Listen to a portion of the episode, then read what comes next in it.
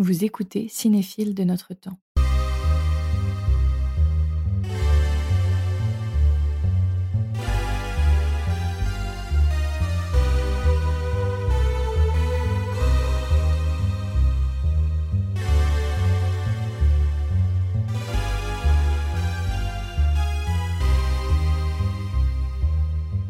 La cinéphilie de notre invité semble s'investir dans le temps long.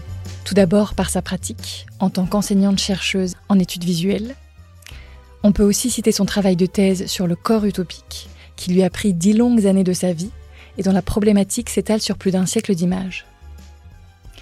Dans la cinéphilie de notre invité, on trouve des films et des séries qui durent, que ce soit dans leur durée même, mais également dans leur temporalité. Par exemple, des séries ou des motifs qui se répètent et reviennent au fur et à mesure des décennies ou encore dans l'utilisation des images qui les constituent. Certains films contiennent des archives vieilles d'une centaine d'années. Mais ce sentiment de durée n'est pas incompatible avec une activité au présent qui observe et questionne l'actualité la plus brûlante. Par son travail de critique, d'abord sur le site Criticat, Débordement ou la revue Trafic, puis plus récemment en cahier du cinéma ou chez Panthère Première mais aussi par son activité de programmatrice au Festival du cinéma du réel et au Festival du film français de Stockholm. Alors bienvenue, Alice Leroy. On est très heureux et heureuse de vous accueillir aujourd'hui à notre micro et merci beaucoup d'avoir accepté notre invitation. Merci à vous. Alors comme cette coutume, on va commencer par une petite citation surprise.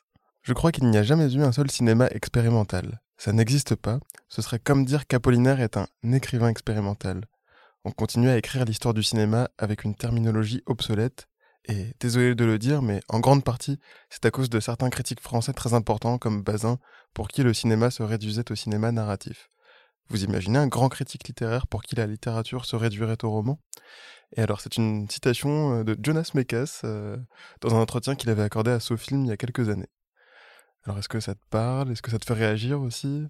Oui, ça me parle. Euh, d'autant plus que Mekas, même s'il s'en défend, il parlait depuis sa paroisse, depuis euh, depuis ces, ces, lieux incroyables qu'il a, construit, enfin, qu'il a construit, que ce soit la Filmmakers Cup à New York ou bien ensuite l'Anthology Film Archive.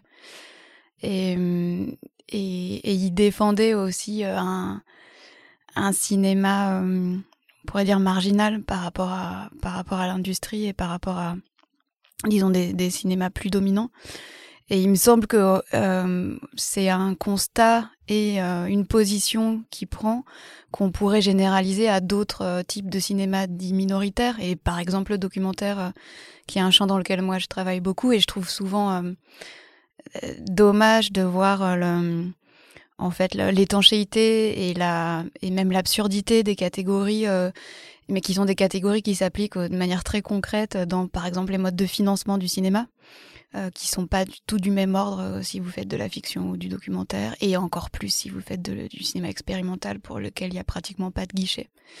Et je crois que du coup, c'est euh, ces catégories-là, euh, qui sont pas seulement des catégories critiques, quoi qu'en dise Bazin, euh, quoi qu'on dise Mécasse, et qui sont pas seulement imputables à Bazin, qui lui, je pense, était euh, euh, aussi quelqu'un de, de, curieux et d'ouvert aussi à des, à des formes non narratives.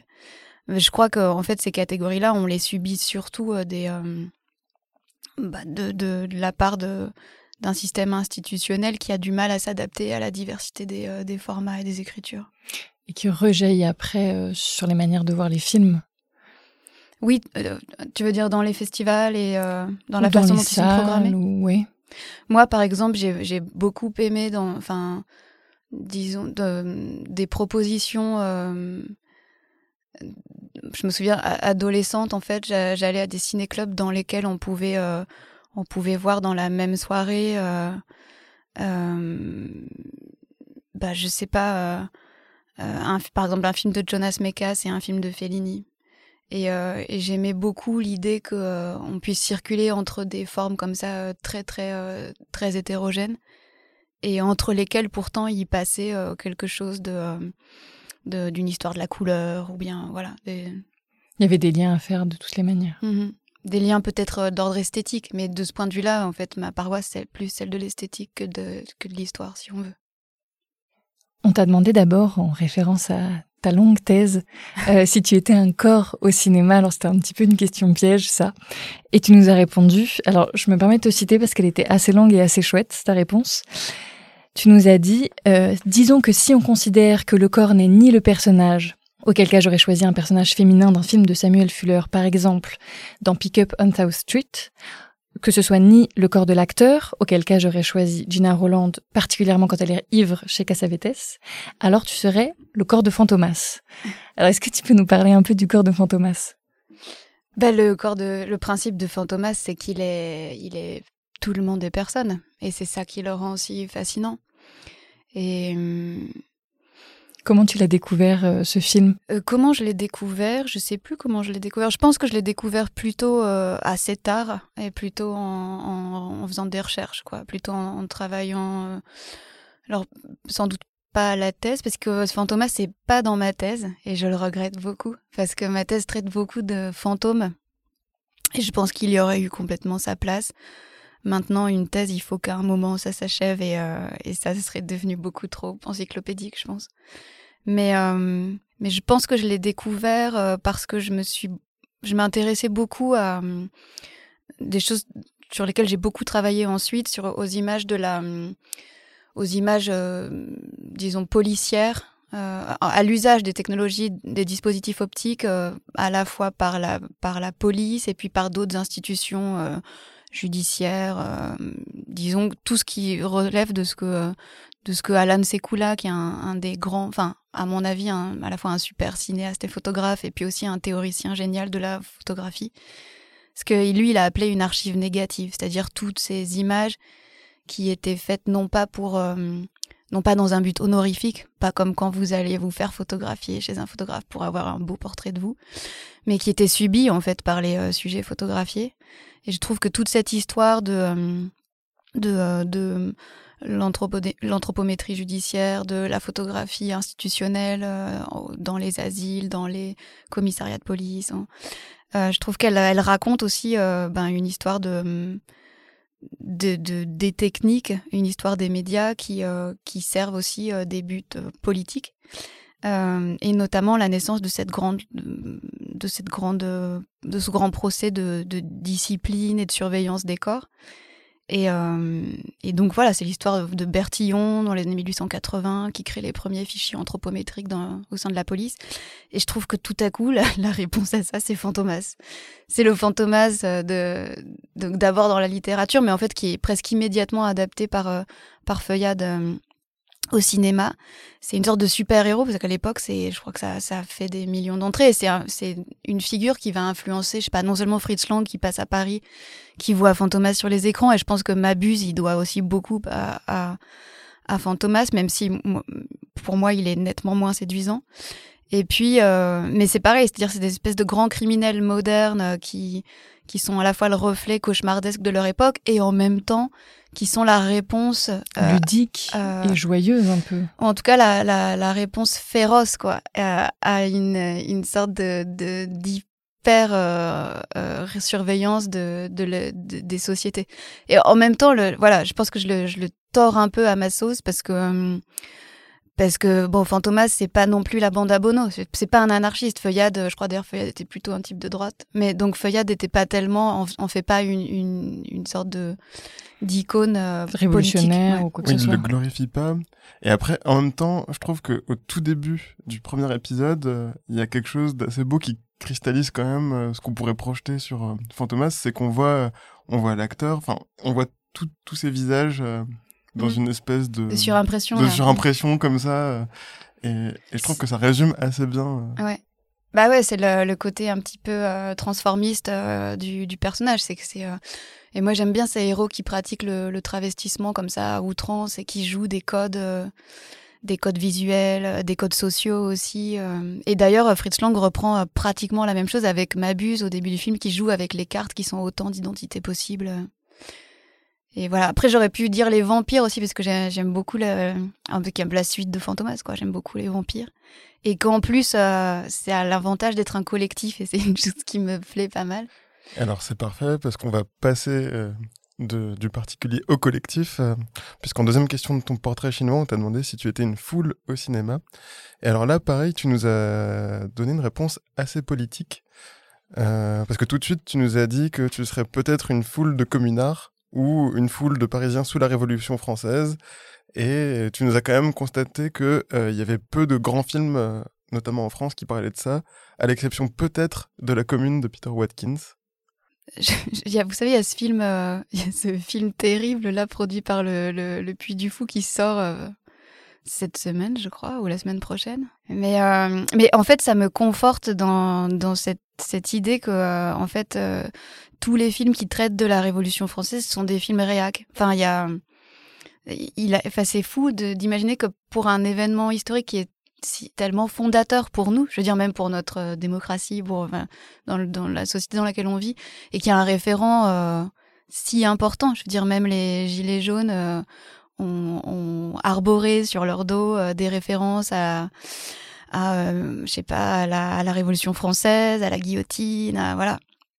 Et, et il n'existe pas vraiment de, de, de grands films qui célèbrent la Révolution française tous la dénoncent, quoi. Euh, et même la dénoncent de manière euh, virulente. Et je trouve que c'en est presque comique, quoi. Euh, quand, je sais pas, tu vois le, le, le, Madame du Barry de Lubitsch, c'est, enfin, je regarde comme la foule est dépeinte dans ce film-là, c'est, c'est effrayant en fait. Ou le, le, film ultra réac d'Anthony Mann sur la terreur, Black Book, enfin c'est euh, c'est Robespierre, euh, l'affreux communiste, on pourrait dire ça.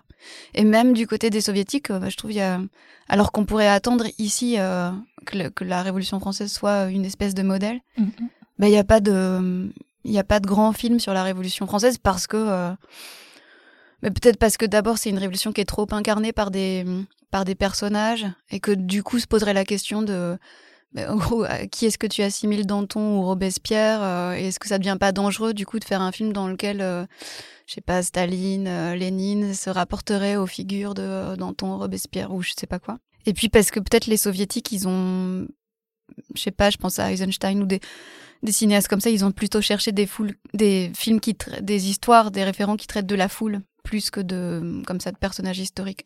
D'où peut-être le, le fait qu'ils qu soient meilleurs sur la commune ou il y a La Nouvelle Babylone, par exemple, que je, trouvais un film intéressant sur la commune. Mais euh, voilà, et du coup, j'ai perdu la question. Et alors, donc tu nous as quand même répondu euh, éventuellement par euh, le film de Peter Watkins. Ah oui, moi j'aime beaucoup le, bah, j'aime beaucoup les films de Watkins. et celui-ci, bah, j'aime bien celui-ci. J'aime bien le, la façon dont le, le, en fait, le film actualise dans son sa proposition de d'écriture et de tournage collectif enfin collaboratif quoi. Oui, c'est très particulier comme manière, enfin comment il a produit et fabriqué son film. Est-ce que tu peux nous en parler un tout petit peu? Parce que c'est assez euh, inédit et euh, ben, dans l'histoire du cinéma. En gros, euh, je je sais pas, en gros à l'invitation de, je pense d'Armand Gatti, il, il, se propose de, en quelque sorte, on pourrait dire rejouer. en anglais, on parle de reenactment. Il se propose de rejouer en fait les les derniers jours de, de la commune juste euh, enfin je pense juste avant la semaine enfin le film commence après la semaine sanglante au moment où tout est terminé. Euh, mais en faisant appel euh, d'une part à des comédiens non professionnels et surtout en, en, en, étant dans une sorte de, de distance vis-à-vis de, de, de l'événement historique lui-même, puisqu'il ne s'agit pas en quelque sorte de faire un film d'histoire, un, film de, film de costume, mais plutôt d'interroger les, modali les modalités de représentation et de, de d'inscription dans l'histoire de la commune à partir d'un dispositif médiatique que Watkins a souvent euh, mis en œuvre dans, dans ses films. Hein. Il y a une manière de chaque fois remettre en jeu de manière critique le, la place et le rôle des médias. Et ici, donc, le, ces événements de la commune nous sont racontés à travers deux dispositifs. Euh, celui d'une télévision euh, communale, euh, et puis, euh, donc qui est comme ça immergé dans les événements dans, dans un quartier du 11e. Et puis celui d'une d'une télé versaillaise qui euh, avec ce, ce génialement interprété par Laurent Roth, le cinéaste, qui, à mon avis, fait signe ici une de ses meilleures performances d'acteur, qui est le journaliste euh, de droite, on pourrait dire, de cette euh, télé versaillaise. Et je trouve que le, le film est, passionnant à la fois dans tout ce qu'il met en œuvre comme proposition esthétique et politique, et aussi comme manière de se ressaisir d'un événement historique. Et puis aussi ce que j'aime dans le film, même si c'est peut-être, j'imagine, un peu douloureux pour Watkins, c'est la façon dont finalement il se fait prendre à son propre piège, puisque puisque le film est une œuvre collective. À un moment, il est, débordé par cette foule de gens qu'il a réunis sur un plateau et qui, euh, qui euh, à un moment conteste euh, son autorité de cinéaste et, et décide qu'ils ne sont pas d'accord avec la façon dont, lui raconte l'histoire et, et, la place qu'il donne à chacun. il y a notamment, je crois, une révolte de l'Union des femmes, qui était un, donc il y avait une place très importante des femmes dans la commune. Hein, on l'a ensuite ça a ensuite été caricaturé par des historiens qui les ont appelées les pétroleuses, mais mais l'union des femmes, c'était, c'est une part importante de cette histoire-là. Et ce que je trouve fascinant, c'est que dans l'histoire du tournage de Watkins, c'est, le groupe des femmes qui se révolte. On t'a demandé ensuite si tu étais une carte ou un territoire ou une frontière au cinéma, à laquelle serais-tu? Et là, tu nous as cité deux films expérimentaux. Euh, il y a le film de Daichi Saito, Earth, Earth, Earth, et euh, le film de Stan Brakhage, Doc Starman. Alors, euh, est-ce que tu peux nous parler un petit peu de ces deux films qui ont je trouve un peu en commun euh, un peu le thème de la métamorphose. Un territoire qui est à la fois, en tout cas pour euh, le film de Taichi Saito, qui est le même paysage, enfin qui filme le même paysage, c'est-à-dire les déserts euh, d'Amérique du Sud, je crois au Chili, en Argentine, mais qui est toujours différent. Oui, alors c'était aussi une manière de botter en touche sur la question parce que je savais pas, enfin, je trouve que la question de la carte du territoire de la frontière, c'est c'est très large. C'est ouais, c'est délicat. Et, et, puis du coup, ça me permettait de parler de cinéastes que, que, j'aime bien, qui sont très différents, parce que Stan Brakhage, c'est un peu un monument euh, de, du cinéma expérimental. Et, et Daichi Saito, c'est un cinéaste euh, très contemporain. Enfin, il était à Paris à, en juin dernier. Voilà, à l'invitation de Lightcone et qui a projeté ses films en pellicule. Et c'était, euh, enfin, je trouve que c'est des moments dans lesquels l'expérience de la salle ça avait indispensable. Je... Je sais pas bien comment le dire autrement, mais par exemple, je trouve qu'il faudrait presque une cinémathèque du. Alors, il y a des séances de cinéma expérimentales, heureusement, à la cinémathèque française euh, aussi. Mais je, je sais pas, moi, je rêve un peu d'un lieu comme l'anthologie euh, à Paris qui permettrait de voir ces films-là, de cette histoire-là, dans le dans le, le les, enfin, les dispositions qu'ils méritent. Et et voilà, et j'aime ce que j'aime en fait euh, aussi bien chez Brackage que alors même si le, parallèle entre les deux est pas évident à construire, euh, sinon dans le peut-être dans la façon dont il travaille un médium qui est celui de, la, de la, pellicule euh, pour en explorer, disons, toutes les possibilités esthétiques dans une manière de d'essayer de d'approcher au plus ce que, ce que ce serait, ce qu'on pourrait grossièrement appeler une écologie des images, parce que ce que ce serait aussi qu'un un rapport à tous les éléments de, de, du vivant, d'une expérience aussi de, de, du monde, mais dans ce qu'il aurait de plus concret, c'est-à-dire euh, ben comment est-ce que tu comment est-ce qu'on s'inscrit dans un paysage, comment est-ce que euh, on se rapporte aussi à, à une expérience de, du, un petit peu presque cosmique du monde. Et il y a ce, cette dimension-là chez Brackage que qu'on pourrait caricaturer parce que. Euh... C'est ça, parce que pour Brackage, tu nous as dit particulièrement euh, la forêt dans Doc Starman. Donc la forêt sous la neige, euh, avec cet homme qui part couper du bois et, qui a l'air de lutter contre les éléments de façon un petit peu burlesque même. Ouais, ouais, ouais. Mais euh, moi, j'aime bien chez, chez Brackage son rapport à la nature qui est à la fois une sorte de qui est, qui, qui est une sorte de reprise un petit peu euh, romantico-beatnik de, de un petit peu tous les, les transcendantalistes américains, d'un truc à la Walden.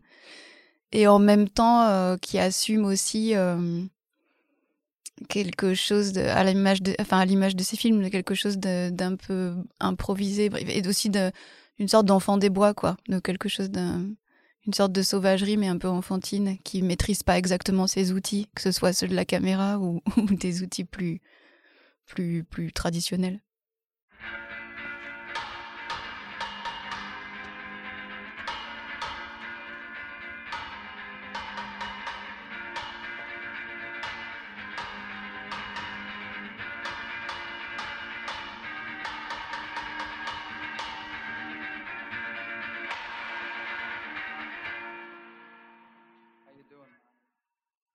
Il y a des films qu'on découvre par hasard et qui nous marquent, d'autres qu'on attend de voir depuis longtemps et qu'on fantasme.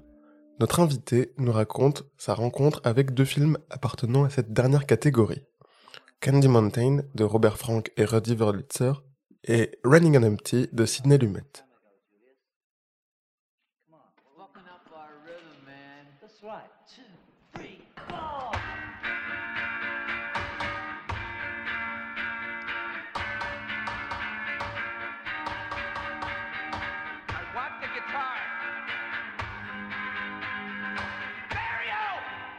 J'ai l'impression, il y a des films parfois dont on entend parler mais qu'on n'a pas vu et qu'on attend de voir. Et je pense que, euh, par exemple, Candy Mountain, pour moi, c'est ça, c'est un film comme ça. Alors, j'avais déjà vu des films de Robert Frank et euh, Rudy Wurlitzer, je connais, je. D'ailleurs, je, connais pas d'autres films qu'il ait fait. Je crois qu'il a, inspiré le scénario de Macadam à deux voix, mais j'ai pas, j'ai rien vu d'autre de lui. Mais Robert Frank, j'aimais beaucoup, euh, j'aime beaucoup son travail de cinéaste et aussi de photographe, même si je pense que son travail de photographe, il a été très commenté reconnu, euh, et que c'est pas ce qui m'a intrigué le plus chez lui. Mais euh, mais c'est drôle parce que, enfin, Candy Mountain, moi, j'ai j'ai longtemps. Alors, on me l'avait, on me l'avait un petit peu fait miroiter comme un film sur avec que des, grandes figures de la musique contemporaine. Et puis il y avait notamment Joe Strummer, qui est une de mes idoles. Donc je rêvais de voir euh, ce, ce film-là pour Joe Strummer. Mais dans ma tête, Candy Mountain, c'était, euh, je sais pas, je pensais que c'était un film sur l'héroïne ou sur la drogue. Mais euh, en fait, pas du tout. Puisque c'est l'histoire d'un garçon qui est un petit peu part à la dérive, enfin en quête d'une sorte de, de, de, guitare originale. Enfin, je me souviens plus exactement de l'histoire, je crois qu'elle a pas vraiment d'importance. Mais c'est totalement un prétexte en fait, cette mm. histoire, c'est ça qui est assez drôle. Et au fond, je pense que d'ailleurs, enfin, en y réfléchissant là, ce qui m'en reste, c'est bah, la séquence avec Joe Strummer, euh, qui, est, qui, est, qui est un petit peu à, à contre enfin à contre, enfin un peu à l'opposé de tout ce qu'on peut imaginer de Joe Strummer, parce que il est tout sauf lui. Et puis euh, c'est ces espèces de d'image d'errance, quoi, d'un personnage un peu à la dérive, mais peut-être j'aurais pu dire la même. Moi, j'aurais pu. C'est un peu un film à la Scarecrow de. Je sais pas si vous voyez le film de Jerry Chatsberg. C'est ça, l'épouvantail euh, en français. Et euh, où en fait, tu, à un moment, tu perds presque le fil de cette dérive et tu sais plus bien pourquoi tu es là avec eux. Mais euh, et puis je sais pas, c'est des films qui te renvoient à des un peu aussi à des abîmes de ta propre de ta propre existence, quoi. donc j'aime bien des, des des films dans lesquels tu perds un peu l'argument l'argument narratif. Bah, il y a une certaine nonchalance aussi qui fait un peu penser peut-être au premier film de Jarmouche. Ouais. Je trouve. Il y a quelque chose comme ça dans ce rythme, dans cette façon de marcher ou d'avancer, mais pas vraiment. C'est vrai, même si chez Jarmouche, je trouve qu'il y a toujours eu ce côté un peu poseur qui me rend les, les, les qui me rend les films plus hermétiques. Enfin, où, j'ai l'impression qu'on est tellement dans cette euh, dans cette reprise. Et, euh, je sais pas. Et puis, je trouve que, mine de rien, il y a. En fait, quand même, dans Candy Mountain, il y a quand même le, deuil d'une. Euh, il y a le deuil d'une utopie, quoi, qui était celle de, de la Beat Generation, qui était celle de la contre-culture américaine. Enfin, c'est un film, euh, je sais plus quand il est fait, mais je pense dans les années 80. 87. Ah voilà, donc c'est quand même assez. En fait, c'est quand même le moment où c'est le, le, moment du sida, c'est le moment euh, de, de Reagan, c'est le moment où on enterre en fait euh, tout ce qu'avaient été les rêves de la contre-culture des années 70. Et j'ai l'impression que le film est quand même aussi très marqué par ces deuils-là. Et en plus, alors ça n'a rien à voir parce que je pense que c'est... Mais je crois que Everlitzer et euh, Frank, ils ont, ils ont perdu des enfants. Et je, je, je, sais, même pas si c'est au moment du film, mais en tout cas, moi, le, le film me parle aussi. De, de, aussi d'une d'une nonchalance, mais qui est peut-être aussi un, certain rapport euh, au deuil, au deuil et à la mort. Mm. Et alors, est-ce que tu te souviens dans quelles conditions exactement tu l'as découvert celui-là ou ou c'est flou ça aussi les Non, celui-là je sais plus. Je sais, c'est un peu comme les films de Robert Kramer. J'en ai beaucoup entendu parler avant de les voir et du coup c'est des films que j'ai beaucoup imaginés, comme Milestones par exemple, euh, euh, mais parce que c'était lié à des mm, c'est des films qui pour moi étaient liés à des personnes euh, ou à des, enfin en tout cas des, espaces, des, et dont euh, dont les avis étaient importants pour moi. Et du coup, euh, bah, c'est des, vraiment des, choses d'adolescence quoi. Quand tu, te fies à des paroles un petit enfin, qui incarne pour toi une forme d'autorité sur le sur ce que devrait être l'histoire du cinéma ou ce genre de choses. C'est totalement différent, par exemple, pour. Je sais pas d'ailleurs pourquoi j'ai répondu Running on Empty, parce que pour le coup, c'est pas du tout un film euh, de passation. C'est un film que j'ai vu un peu par hasard euh, quand je faisais mes études à Lyon. je devais être abonnée à l'Institut Lumière et j'ai dû y aller. Je, je, sais même pas si c'était pour Sidney Lumet ou voilà.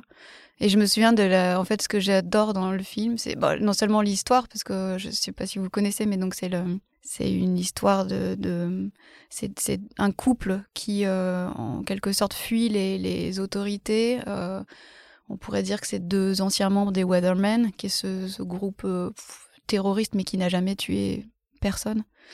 Donc d'extrême gauche aux États-Unis et qui a deux enfants euh, et, donc, dans leur fuite perpétuelle euh, pour euh, échapper à la police, ils sacrifient en quelque sorte les chances de leurs enfants. Et puis, c'est la révolte du fils aîné qui va finalement choisir d'intégrer une grande école de musique et, renoncer à cette vie avec ses parents. Et il y a, y a deux scènes que je trouve hyper belles. Il y a une scène au restaurant où la mère est face à son père et elle revient sur bah, les, ses engagements politiques et, et comment est-ce qu'ils ont pu euh, contrarier ses aspirations familiales. Enfin, les choix qu'on fait et l'impact de ces choix sur, sa famille et sur ses proches. Et je trouve que c'est très beau parce que c'est une scène sans aucune violence, mais qui dit de manière très claire les, euh, l'importance des choix et, leurs conséquences. Et leurs conséquences parfois douloureuses sur, euh, sur les personnes qu'on aime. Et l'autre scène que je trouve hyper belle dans le film, c'est la scène où ils se mettent tous à chanter euh, Fire and Rain de James Taylor dans la cuisine que je trouve que je trouve hyper belle parce que je sais sais pas ce que ce qu'elle me raconte, mais elle me je trouve que tout à coup le, le film bascule dans dans quelque chose que peut-être qui est proche de moi et du coup ça me ça me parle. Mais c'est un moment qui m'est resté complètement enfin qui m'est resté euh, très très fortement euh, qui est resté très fortement en moi.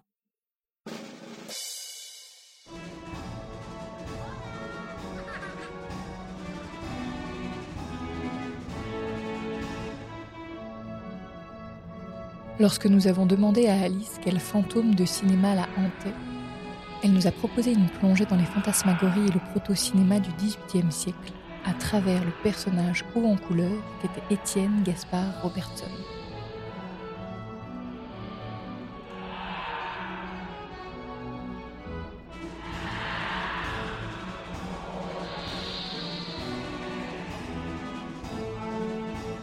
Du coup, c'est pas vraiment un enfin, c'est pas vraiment un fantôme, euh, puisque euh, puisque son, son, disons son projet, c'est plutôt de faire apparaître des fantômes. La fantasmagorie, c'est étymologiquement, c'est ça, c'est faire parler des fantômes. Mais moi, j'adore cette. Euh, en fait, j'adore à la fois la figure de Robertson, qui est pas du tout, en fait, qui est pas du tout anglais comme son nom le, laisse entendre. Hein. C'est un Belge qui est né à Liège, qui, qui était, en fait, qui était qui était précepteur d'enfants d'aristocrates et qui arrive, euh, qui arrive à Paris euh, sous le nom de l'abbé Robert pour euh, en fait éduquer des enfants de l'aristocratie. Et au départ, il passe le plus clair de, son temps en dehors de Paris puisqu'il fuit Paris avec la, avec la famille dont, à laquelle il est attaché, quoi. Et il regarde au début tout ce tout, tout ce, mouvement révolutionnaire avec une sorte de crainte un petit peu une sorte de distance puisqu'il n'est pas du tout dans le camp des dans, dans, le camp des révolutionnaires. Et puis en fait à un moment donné euh, je pense qu'il va basculer de l'autre côté euh, peut-être euh, moins par conviction que par opportunisme mais en tout cas il revient à Paris et il s'établit je crois d'abord rue de l'Échiquier puis ensuite il va mettre la main sur le couvent des Capucines puisque tous les couvents ont, enfin le clergé a perdu tous ses biens et que ça lui donne un décor rêvé pour inventer ben, inventer un lieu de un lieu je vais dire de débauche mais c'est pas du tout de la débauche un, un lieu de spectacle c'est du cinéma d'horreur avant l'heure quoi et, euh, et, je trouve que cette histoire là elle est elle est fascinante à la fois euh, euh, dans ce qu'elle élabore comme enfin comme dispositif spectaculaire mais aussi dans le par, enfin, à travers le contexte historique dans lequel elle s'inscrit. Parce qu'en fait, on est au moment en fait où, Robertson euh, lance ses spectacles en en faisant des, la publicité euh, dans les dans les journaux de l'époque et avec des encarts qui sont incroyables où tu as l'impression que c'est une sorte de messe noire, un truc. Et hum, ça coûte voilà, ça coûte quelques sous parce qu'il faut évidemment que ça lui rapporte.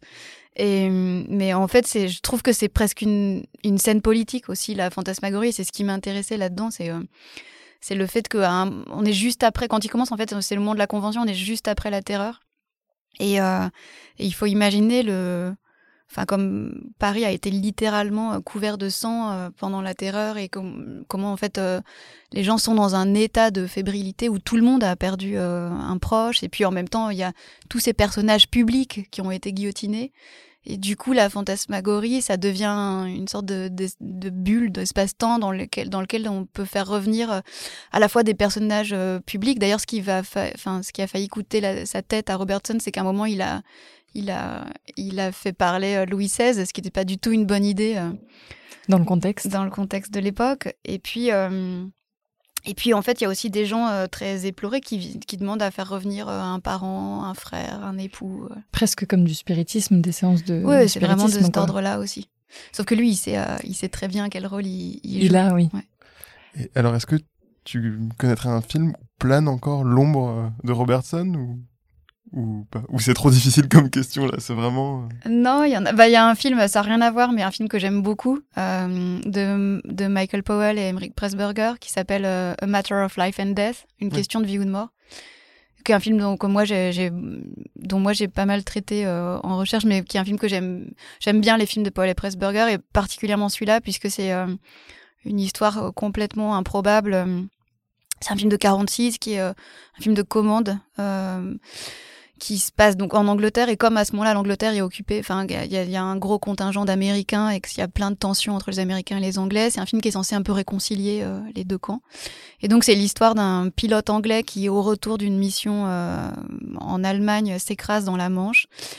Et en fait, au lieu de mourir, il se réveille euh, complètement indemne sur une, sur une plage euh, et il tombe nez à nez avec l'opératrice américaine, voilà, puisque c'est le but du film, euh, qui est la dernière personne à qui il a parlé euh, dans, voilà, par radio. Et donc il tombe évidemment instantanément amoureux, euh, jusqu'à ce que leur idylle soit interrompue par un, un envoyé céleste qui explique que en fait il aurait dû l'emmener au, au, ciel, mais qu'à cause du brouillard anglais il l'a raté et qu'il faudrait que le, type comprenne qu'en en réalité il est mort quoi.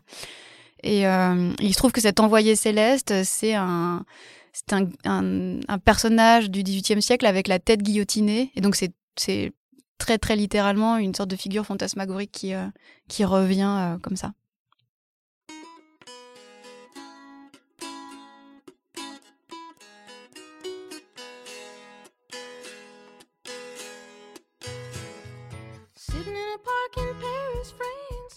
Reading the news and it sure looks bad.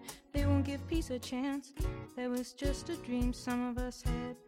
Still a lot of lands to see, but I wouldn't want to stay here. It's too old and cold and settled in its ways here. All but California, California, coming home. I'm gonna see the folks I dig. Et maintenant, place à la carte blanche de notre invité, la fin du film Des places dans des villes de la réalisatrice allemande Angela Chanelec. Bah, Angela Chanelec, je l'ai découverte, euh, en fait, je l'ai découverte au FID, euh, le festival de cinéma à Marseille, euh, donc assez récemment, il y a, il y a deux ans. Et, et c'est une cinéaste qui a une œuvre importante, mais qui, comme souvent les femmes cinéastes, est, et, et a pas peut-être pas la, reconnaissance qu'elle euh, mérite, qui a, je crois qu'il est assez, qui est plus plus connu en Allemagne qu'ici.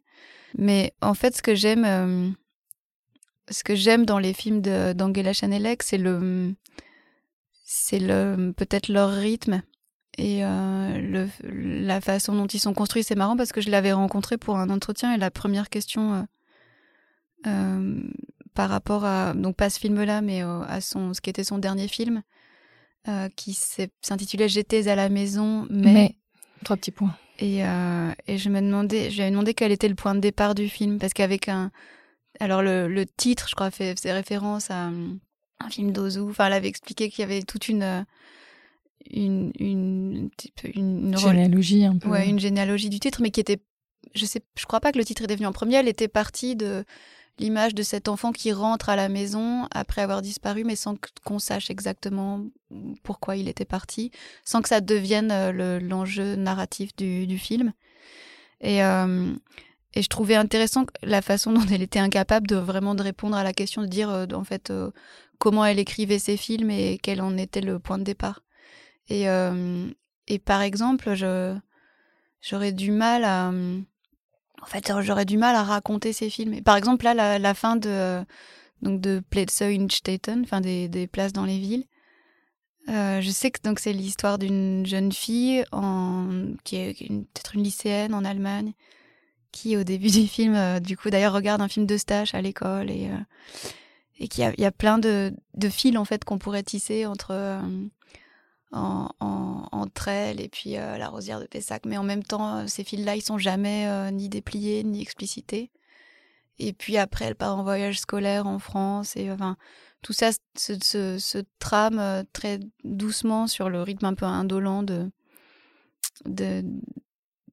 d'une sorte de un petit peu de, fuite un peu mélancolique. J'ai l'impression que ce personnage il fuit quelque chose mais sans, sans lui-même savoir quoi. Et puis et puis finalement, en fait, quand elle, euh, quand elle rentre, elle se rend compte qu'à un moment, elle se rend compte qu'elle est, qu'elle est euh, enceinte et du coup, elle retourne euh, à Paris, en fait, avec le projet de revoir le garçon qu'elle a connu là-bas. Et puis quand elle arrive chez lui, il y a personne.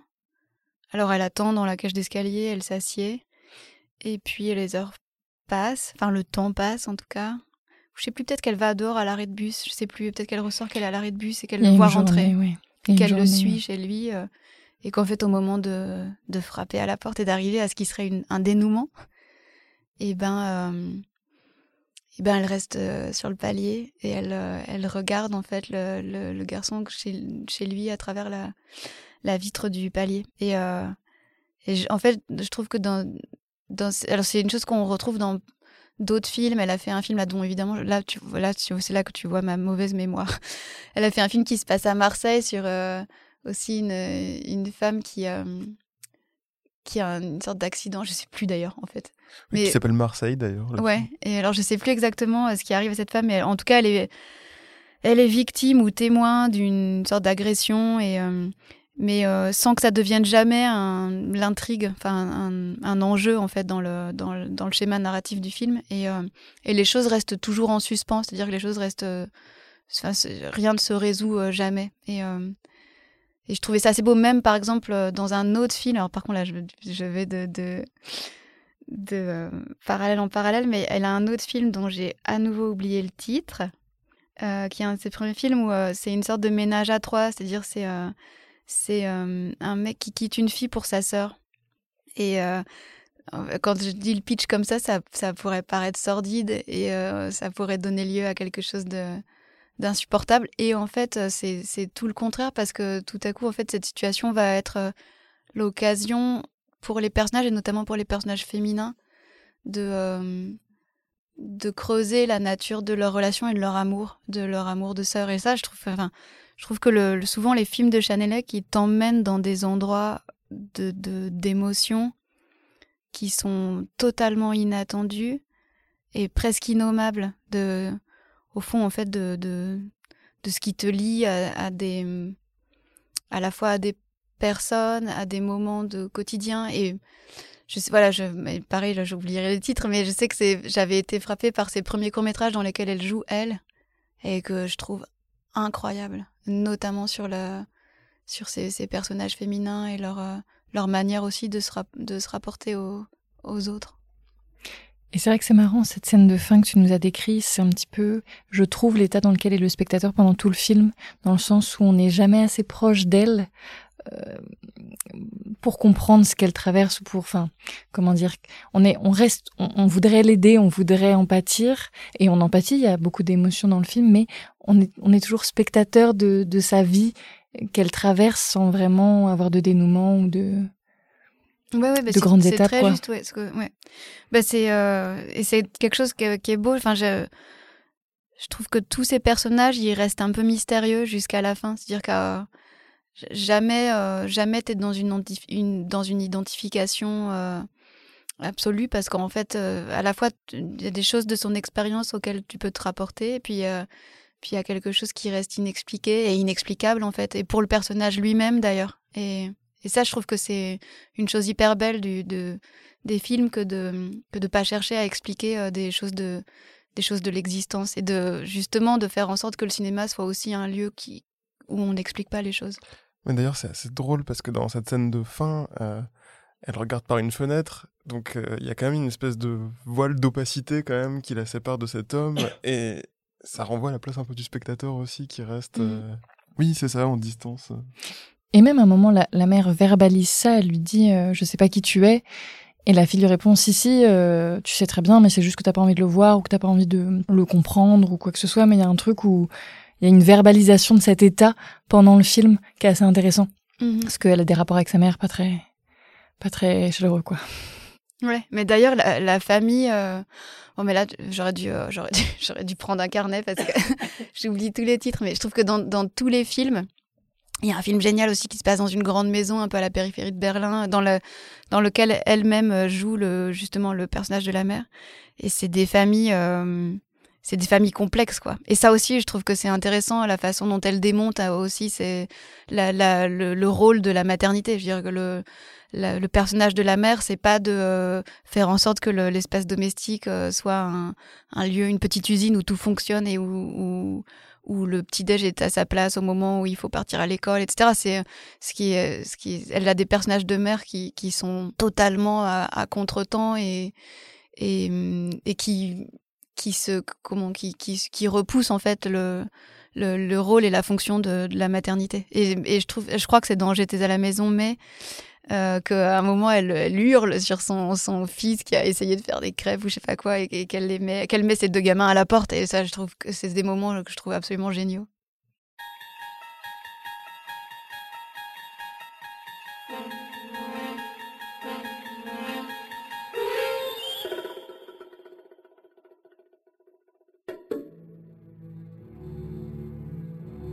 Pour répondre à notre question, quel film à transmettre aux extraterrestres s'ils arrivaient sur Terre Alice Leroy nous répond non sans malice par la série américaine désormais culte The Twilight Zone.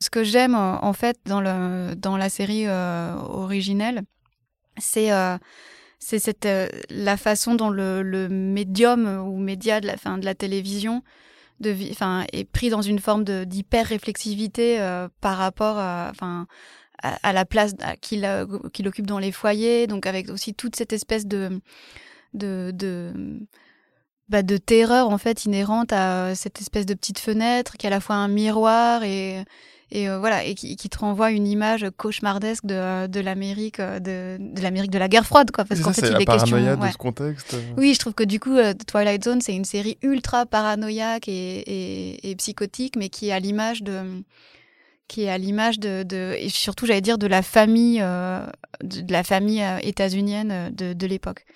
Et je trouve que enfin je trouve que comme objet de enfin comme objet comme comme archive comme et, comme proposition, euh, c'est absolument génial. Et il faudrait imaginer une sorte de, je sais pas, de, remake contemporain euh, de, de The Twilight Zone. Et je trouve aussi que c'est une série qui prend en compte le, dans son écriture le fait que tu la regardes depuis ton canapé. Que tu es dans un espace qui est a priori euh, familier, domestique. Et, je trouve que c'est une série qui joue tout le temps sur l'idée de de d'un espace familier qui tout à coup bascule dans quelque chose de totalement effrayant et, paranoïaque parce que tous les repères qu'on avait euh, disparaissent. Et je trouve que, enfin ça c'est euh, des choses qui en termes d'écriture euh, sont assez assez passionnantes. Bah, de toute façon, là, je crois qu'on a beaucoup célébré aussi comme vraiment exemple de créativité lorsqu'elle est, enfin, lorsque la série a été créée Et, des années après, ou toujours aujourd'hui, c'est vraiment toujours un exemple de créativité à la télévision. Euh, comme voilà, espace euh, enfin que la télévision a offert à euh, des émissions et des œuvres. Enfin voilà, un vrai espace de liberté comme on n'en a plus aujourd'hui, en fait. Et comme on le retrouve un peu sur Internet, mais de moins en moins. Après, c'est aussi peut-être une question d'époque, parce que je pense que, alors je sais pas, Rod Sterling à la télévision américaine, c'est c'est des chaînes privées. Je ne sais pas exactement quel est le, modèle de production, enfin comment comment ça fonctionne. Mais j'ai l'impression quand même dans les, années euh, que les années 60 en général sont une espèce de d'âge d'or. 60 euh, et 70, on pourrait dire, sont une espèce d'âge d'or de la télévision, aussi bien euh, la télévision publique en Europe. Enfin, je crois qu'il y, y, a tellement de à la fois de cinéastes qui ont fait des films produits par la télévision, puis il y a des cinéastes qui se reconvertissent complètement. Je pense à Rossellini qui va travailler pour la RAI. Ouais. Hmm. Euh, et, en France, tu pourrais dire la même chose de Romer. Enfin, il y a plein de, enfin, il y a une, quantité. Euh, et puis, par exemple, en France, il y a ce truc, il y a, cette, cette, chose magnifique qui est le, comment ça s'appelle, la clé des songes de, de René et Marker. Vous voyez ce. Ah oui, c'est une émission, tout à fait. Mm, mm. Qui, euh, une émission qui propose en fait aux téléspectateurs de d'appeler euh, le, je sais pas, le standard de l'émission pour raconter un rêve et puis la semaine suivante euh, leur rêve est, mis en scène. Ouais, ça devient ça devient l'épisode de la semaine suivante.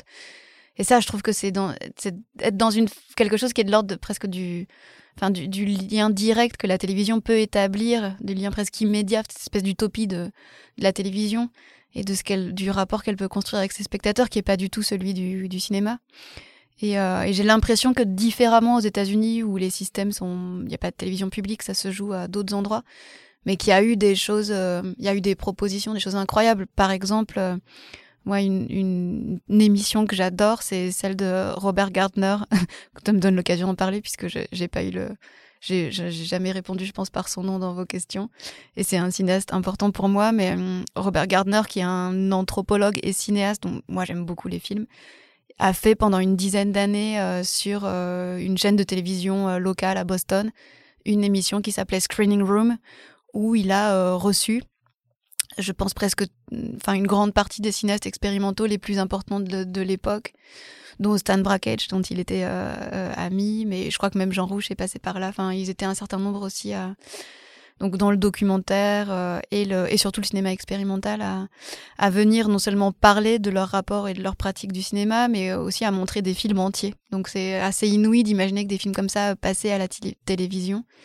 Et Gardner, quand je l'avais rencontré, m'avait euh, raconté comment il avait été arrêté euh, un soir par la police à Boston et que le, le, flic qui lui demandait ses papiers, tout à coup lui dit Ah, mais vous êtes le gars de Screening Room. Et il me dit, en fait, comme l'émission passait à une heure très tardive, en fait, parmi les téléspectateurs, il y avait des, policiers qui regardaient des films expérimentaux. Mais alors, on va rester dans le cinéma expérimental et on va totalement sortir de la télé et de son canapé parce que hum, on t'a demandé si il existait pour toi un film quand même à, à, transmettre aux générations futures pour faire corps. Et alors, tu nous as répondu par hum, Christmas on Earth, euh, le seul film, je crois, de Barbara Rubin, et qui est un film dans un dispositif euh, très particulier. Est-ce que tu peux nous dire un petit peu qui est Barbara Rubin et euh, en quoi consiste ce, film? Non mais c'était c'était une blague parce que euh, je trouvais que oui, C'est important d'en parler, je trouve quand même. Oui, c'est vrai. Ah, oui, alors après tu nous as dit que tu avais quelques petites réticences par rapport à cette idée de transmettre aux générations futures des films comme ça. Mais, alors même si pour moi ça a été important de d'avoir des figures de, de, de passeurs ou de passeuses d'ailleurs de je trouve que ce, rôle de un peu de la figure d'autorité qui dit euh, regarde ça, je trouve que c'est un rôle difficile à assumer. Et j'aime pas bien l'idée de se dire voilà, il y a un film qu'il faudrait que toutes les générations voient. Donc c'était un peu, euh, c'était plutôt une boutade de dire, euh... puisqu'en fait le film de Barbara Rubin, je pas, vous l'avez pas vu, il est impossible. Alors moi j'ai eu la chance de le voir. Euh, Au Centre Pompidou. Alors non, quand je faisais mes études à, Berlin. Ah super. Donc. Euh, Donc avec le dispositif de la projection double écran, tout ça. C'est ça, et avec une radio allumée aussi, ah, une radio locale. La question du son, elle est primordiale, c'est que est-ce qu'on est fidèle à la proposition de, de Barbara Rubin ou bien est-ce que on fait une sorte de montage des des musiques de l'époque. C'est ça. Non, là, c'était vraiment une radio locale euh, qui jouait. Enfin, donc, euh, et puis parfois, ils s'amusaient à jouer avec le tuner de la radio, donc on changeait de station. Enfin, ah, donc, euh, du coup, sans doute, tu l'as vu dans les conditions les plus proches de ce qu'elle décrivait. C'est possible. Puisqu puisque la, question, c'était un film pour faire corps et pour tenir ensemble. Et je me suis dit, ben, du coup, il faudrait un film un peu orgiaque. Enfin, il faudrait une sorte d'orgie, quoi. Et le film de Barbara Rubin, euh, c'est, on pourrait dire, euh, c'est, on pourrait dire que c'est s'il fallait le, enfin, si on revenait à ces histoires de catégorie euh, de la situation de Mecas, ce serait, ce serait un film pornographique puisqu'il est question que de, sexe. Je pense que c'est des personnages de de, qui font la, enfin, c'est toutes les formes de, sexualité possibles, même de chat. tout, tout, tout, tout, y est, quoi. Donc c'est un film très pornographique, euh, mais c'est un film qui est construit en fait avec un dispositif très singulier euh, en double écran, puisqu'il y a en fait euh, deux formats d'image qui sont superposés l'un sur l'autre. Si bien que l'image au centre dessine à la fois une sorte de cadre en même temps de cache par rapport à, l'image qui se trouve en dessous. Et donc à la fois, c'est un film très explicite, on voit tout, hein, et c'est souvent filmé en très gros plan. Et en même temps, du coup, du fait de ce dispositif, on voit rien, ou en tout cas, on a du mal à identifier. Euh, je sais pas ce qui serait une pénétration anale, par exemple. On, a, met un certain temps à comprendre ce qu'on est en train de regarder. Et ce que je trouve euh, assez fou dans ce film, c'est à la fois cette espèce de, en fait, de, de folie et du film, euh, à la fois dans ses images, dans, dans l'expérience de, la projection qu'il propose, parce que c'est un, c'est un film qui est destiné à la salle et qui est destiné même, c'est un film performé en fait, c'est un film qui, est, qui relève d'une performance puisque, puisque, la bande son euh, se fait de manière totalement aléatoire en, déréglant une radio et en passant comme ça d'une station à l'autre. Euh, et, et, c'est euh, et c'est un film qui est aussi hallucinant, je trouve, dans son histoire et l'histoire de sa réalisatrice, puisqu'au moment où elle le tourne, elle a 18 ans, quoi. Elle, vient d'arriver à New York, elle est stagiaire, euh, bah, elle est stagiaire chez Jonas Mekas, et elle rencontre à peu près tout le milieu de la contre-culture américaine, et elle va devenir un petit peu la muse d'Allen Ginsberg, de de de, enfin de, de, je sais pas, de toutes ces d'ailleurs de tous ces hommes, de tous ces, enfin, elle va connaître Bob Dylan, enfin, et, et, ce qui est passionnant en fait dans son histoire, c'est que je pense que Barbara Rubin, c'est donc c'est une très jeune femme qui est qu'on pourrait, je sais pas, décrire comme euh, comme un personnage un peu borderline, enfin, qui est souvent tout au tout au bord d'une sorte de folie, qui emprunte aussi d'un certain mysticisme. Et je dis le mot parce que euh, la fin de sa vie, euh, elle la fait la voit basculer dans dans une pratique très euh, très orthodoxe de la de la religion, la religion juive. Et mais je pense que c'est aussi un personnage en quête d'utopie, euh, Barbara Rubin. Et moi, c'est ce qui c'est une chose qui me l'a rendu hyper attachante. Et j'ai l'impression que son film parle que de ça. Le titre, en fait, euh, Christmas on Earth, c'est le Noël sur la terre. C'est c'est un vers de d'une saison en enfer. D'une saison en enfer. Et, et elle, elle est complètement rimbaldienne, comme dans son existence, aussi dans sa disparition. La façon dont, Et Mekas, en fait, dans, sa, dans son hommage à, à Robin, disait que, bon, je le cite mal, mais en gros, de la même manière que, que Rimbaud a disparu, est parti en Afrique, a disparu en Afrique, elle, elle est partie sur des, sur, sur des terres euh, euh, lointaines. Et, euh, et, effectivement, en fait, elle à un moment donné, je pense que déçue aussi de l'expérience un peu de vie communautaire avec Ginsberg, avec qui elle espérait avoir un enfant alors qu'il est homosexuel. Enfin bon, donc elle a déçu un petit peu de ces, de ces, euh, de ces rencontres-là, puis du fait que peut-être ce, ce, rêve, enfin cette utopie à laquelle elle aspire ne se réalise pas dans le milieu de la contre-culture.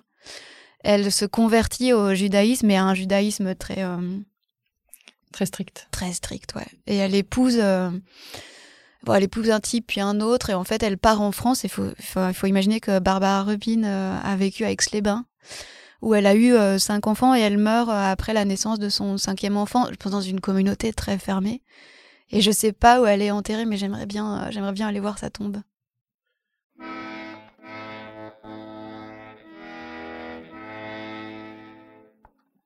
Tell me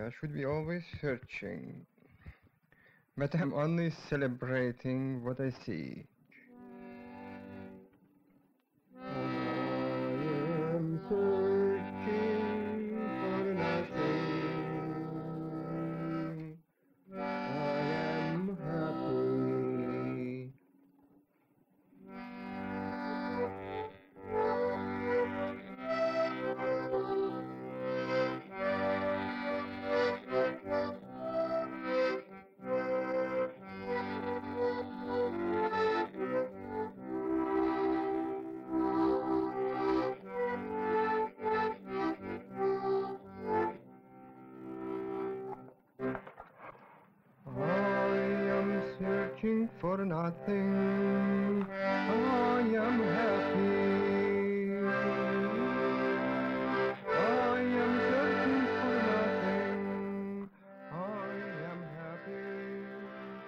C'est la voix de Jonas Mekas que vous pouvez entendre ici, et c'est aussi ce cinéaste qu'Alice a choisi comme refuge à travers ses films Walden et Lost, Lost, Lost.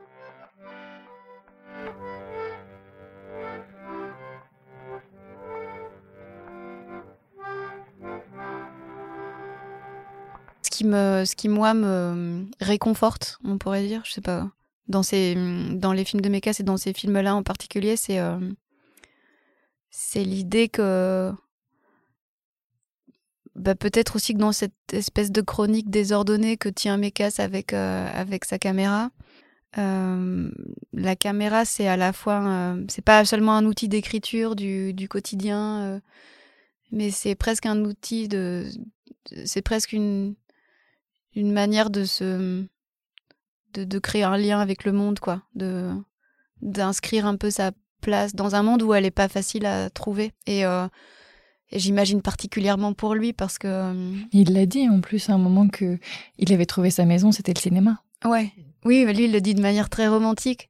Mais je, mais je pense de, de façon plus, euh, peut-être plus simple et plus prosaïque. Tu sens que pour quelqu'un qui arrive de, de la Lituanie, qui a eu un, un parcours un peu chaotique et qui, qui connaît presque rien, en fait, euh, en arrivant à New York, il y a, une manière de, de faire du enfin, de faire de la caméra euh, une espèce d'outil de, de, d'exploration du monde et un outil de rencontre quoi. Et, et ça euh, je sais pas moi je trouve que dans, en tout cas dans son cinéma moi j'ai l'impression de retrouver une sorte de maison quoi un endroit euh, familier un endroit dans lequel je suis bien et je saurais pas dire parce qu'en même temps c'est des films qui racontent rien et, euh, c'est des films qui m'intéressent pas tellement pour la la chronique qu'ils font de la vie de Mécasse mais qui m'intéressent plutôt pour euh, la façon dont ils, ils saisissent des instants complètement euh, complètement insignifiant de l'existence. Et je crois que c'est c'est c'est ce qui c'est les choses qui m'émeuvent le plus dans dans le cinéma de Mekas. Et est-ce que tu les vois ou revois souvent, même par bribes? Je les revois pas souvent, mais euh, mais je les je les ai en DVD et je les euh, je les revois dans dans je sais pas, je les revois dans, dans certains contextes. Mais c'est des films que j'aime bien revoir seul, ouais. Et je trouve c'est ce que c'est des films qui moi me donnent le spleen et que je trouve que je trouve euh, que qui je trouve font du bien quoi. Que c'est des- je sais pas, c'est d'ailleurs c'est des films sur lesquels j'ai jamais écrit et dont j'aurais du mal à parler en fait. Et d'ailleurs j'en parle très mal. mais euh, mais je mais en bon, mais c'est des films qui comptent pour moi. Bah merci beaucoup, Alice. Merci. On en profite pour remercier Elodie Imbeau de la Cinémathèque de nous permettre d'enregistrer à la Cinémathèque et Gabriel Régnier pour sa musique.